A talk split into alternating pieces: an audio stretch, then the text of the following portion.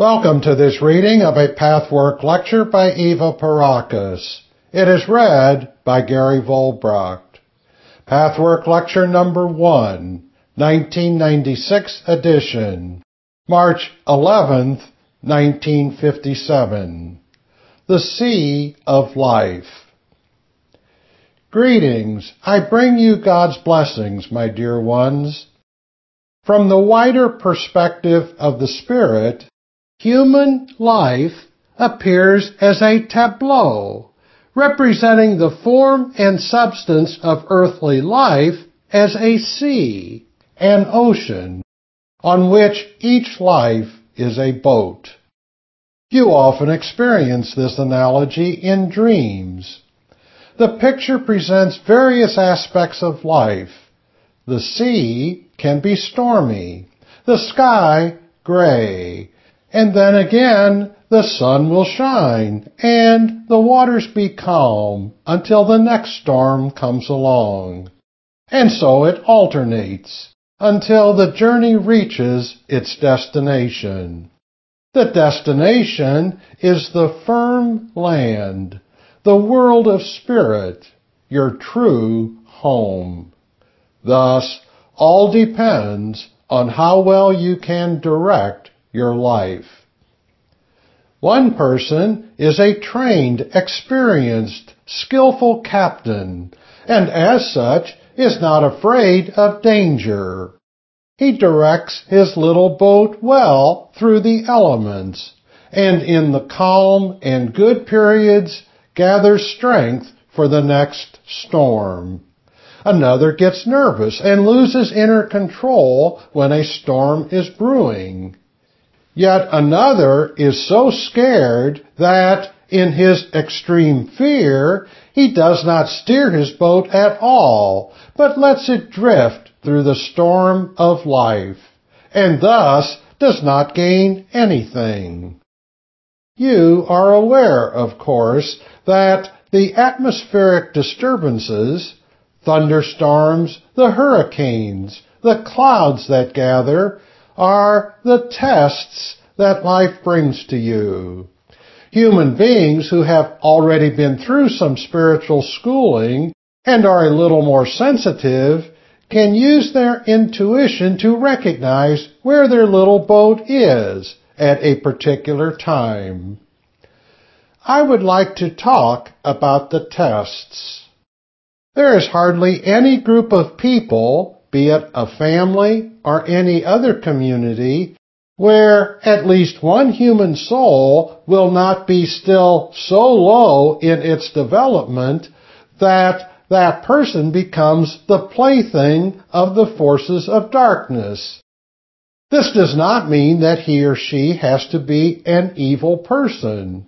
No, it is enough if such people do not accept the validity of certain spiritual laws in their lives, that they do not apply them to themselves, or that, in spite of certain very good qualities, they will not cultivate self-honesty.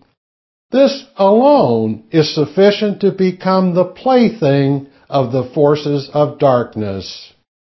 The dark world takes its material from these currents, from the lack of self-discipline and self-awareness, from all the formations that manifest when a human being does not follow divine law. Spiritual material resembles threads, fine ray-like threads, in this case of somber color and texture, which are spun, knotted, and entangled, until there is such a tight ball of confusion that one can disentangle it only with the greatest difficulty. However, it is not only this one person who furnishes the material for the confusions, but all the other people involved in the group contribute their share, which arises from their own mistakes and weaknesses in those areas where they violate spiritual law. Thus, more of the same kind of yarn is spun until truth is no longer discernible, at least not easily, even for those whose sight is already sharper, and often it takes a great deal of effort to find the truth at all.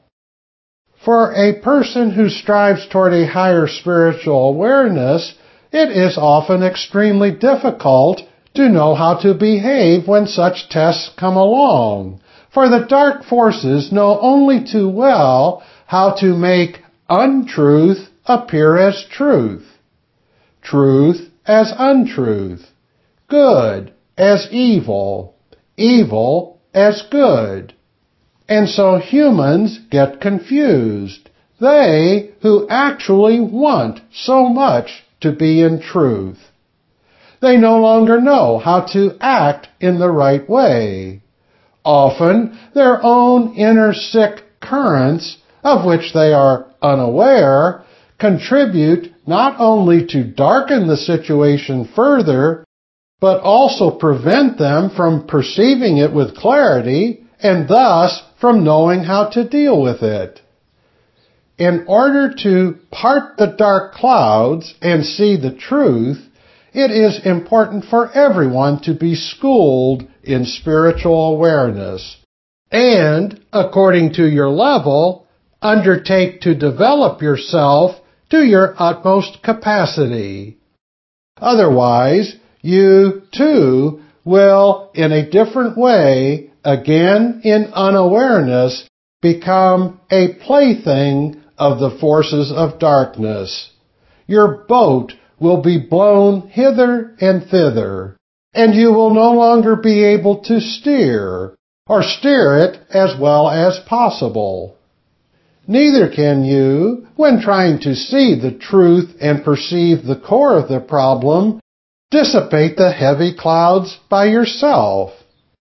You can know what to do or not to do to contribute your energy to the service of the good only when you go on a path such as this.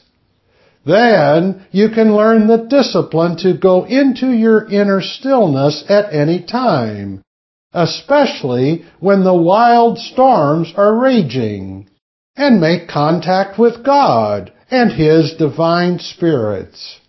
Then you can open yourself to the inspiration of truth by observing yourself with all your faults, conquering all resistance. The spiritual laws can and should be made a living reality on three different levels. And the higher the person's development, the deeper it is possible to penetrate into these levels. They are doing, thinking, and feeling.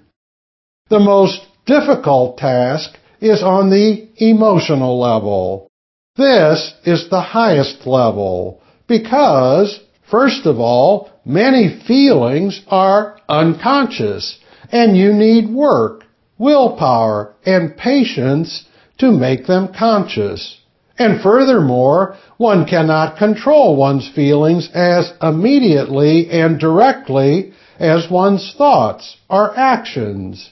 It requires laborious work on the spiritual level, self-analysis, and the thorough absorption of spiritual laws before the emotions can even begin to change. The less developed a person is, the more superficial his or her understanding of and adherence to the spiritual laws must be. This is why God gave humankind first the Ten Commandments. They deal with actions. Thou shalt not steal. Thou shalt not lie. And so on.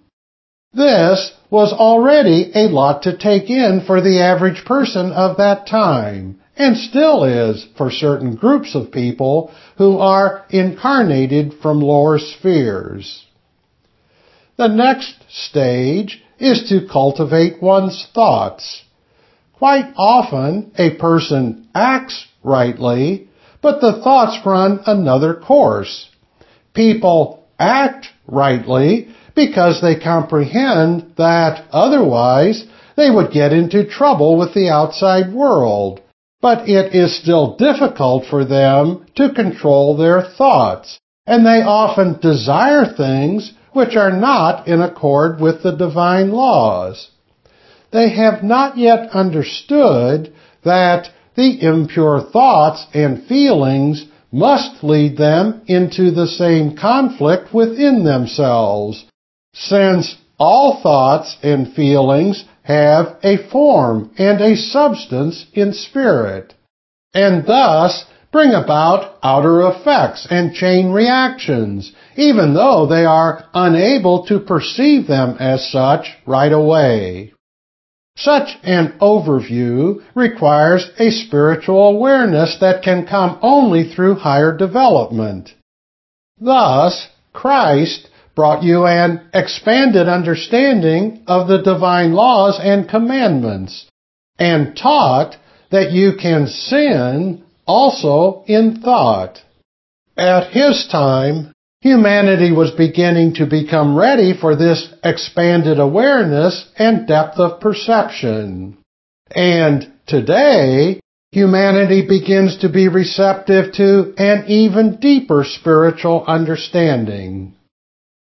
People in the second stage who are doing their utmost to work on the level of thoughts and are purifying them are well ahead of those who have only reached the stage of keeping the laws to the extent of outer actions. But you, my dear friends, must learn to reach deeper than that and come to your real feelings, to those which remain so often in the unconscious which are so readily covered up by pretexts, and about which it is so easy to deceive yourselves, so as not to have to look at what is really there. Such self-deception must inevitably bring you into conflict with yourself, and often also with your environment. This is so even if you refuse to acknowledge the true origin of the conflicts. It is difficult enough to purify one's thoughts. Therefore, to have to recognize that many of your feelings still deviate quite a bit from your thoughts or conscious intentions is rather painful. It is just this extra effort that God wants everybody to make. The last stage and deepening of consciousness is, of course, the most difficult to reach. This is the goal to which you all aspire. It is the true purification. Those who can bring their innermost feelings into their consciousness and are willing to recognize that these feelings do not always run parallel with what they have accepted as right in their thoughts, have already accomplished a great deal. If you work on this continuously until you slowly acquire mastery in it, you can penetrate not only into your own truth, but can then find, at times of trial, in difficult situations, the core of truth. Then you can scatter the clouds. Then you can untangle the ball of threads, knot by knot. For only those who courageously face themselves again and again and here vanity is an insurmountable obstacle, can gain true perspective of another human being or of any outer situation. Those who are blind to their own truth must be blind to the truth of others. The knots and tangles are also spiritual forms which are a reality, my dear ones. We can always observe them around each group of people. everybody adds his share to the tangle of threads woven by the dark forces. And often one person contributes especially much to create tangles and achieve greater and greater confusion. But if there is one person in a group who takes the direct and spiritual high road, who truly confronts himself day by day, he or she is the one who will eventually, I repeat, not from one day to the next, succeed in loosening one knot after the other. Until there are none left and everything becomes clear. Then the weak person will not be able to deceive himself any longer either, which anyway was most detrimental to himself and had burdened his progress. Of course, at first, he will put up a resistance because confusion feeds the lower self that prefers the road of least resistance and vanity, practices self-deception, and thrives on discord. But in the long run, even a weak person will feel liberated as the clouds disappear from his or her life. When truth illuminates with its clarity a previously obscure situation, there will be no more questions left as to what is the right attitude, what is just, and what is the right action. Everybody has enough self-knowledge, or should strive to reach this point, to ask herself or himself, what am I able to do to contribute my share to God's plan of salvation? Many do not have as their task anything that would create public attention, but quietly, for their own sake, everybody can and should start to fulfill their part. For all have their tasks within the plan, even the weakest. For them, it may suffice and perhaps mean the maximum of achievement to cast off a particular fault, to set something right with a fellow human being with whom they were incarnated for that purpose, to align their actions with God's laws, and to refrain from giving in to their lowest instincts. More is required of others, of everyone, always what is most difficult, what needs the greatest perseverance. All purify themselves and develop within the capacity of their level and strength. For those who are more advanced in their development, this process of purification automatically leads to the ability to disentangle the knots in their surroundings and to clear up confused situations. Thus, they accomplish something they were meant to do and contribute to God's plan of salvation in which each act of cooperation counts so much. And then further tasks will be found. You human beings want to be happy. All of you. And of course, we understand this. Without the yearning for happiness and perfection in the human soul, there would be no spiritual development. But there are only very few who ask, what can I give? What can I contribute to God's plan of salvation? You are always demanding something, not necessarily in direct prayer for the fulfillment of this or that wish, but with your self-will, your feelings, and often even in your thinking. You want the best for yourself and are unhappy over the difficulties of life. Have you ever asked God, what can I do for you? For those who claim their own happiness as the ultimate goal, which is usually the case even if you are not conscious of it, break the cycle of the living flow of energy, which is the basis of everything that is spiritual. And the moment the cycle is interrupted, it is also dead. Let us suppose that a particular wish of yours has been granted. If the good you have received has its ultimate goal in yourself, it cannot remain alive in you, and therefore your happiness will be of short duration. Only those who keep the cycle actively flowing by being constantly conscious of and inspired by the desire to put to spiritual use and into the service of God's plan of salvation all that they have received in help and grace, in happiness and fulfillment, in divine intervention and guidance, and act and feel accordingly will also be able to sustain and keep alive their own happiness.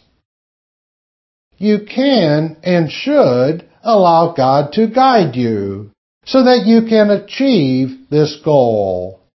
A person who does this is indeed a participant in the divine order, and his or her happiness will never become shallow or dry out or die but will always be alive, pulsating, forever regenerating itself. And only a person with this kind of intentionality is worthy of special guidance and divine help. Yes, my dear ones, few people think this way. They go to God and make wishes and demands, but they are not willing to give anything to God's world, to the great struggle which is so crucial. Think about this, all of you. All who approach God in this way can be given more light and help to disentangle the knots and to have the strength to steer their little boat well, even through a storm, so that they come through it strengthened, and enlightened, as is the will of God. This has been a reading of Pathwork Lecture number one. For more information about other Pathwork materials and programs, please visit the International Pathwork Foundation website at www.pathwork.org.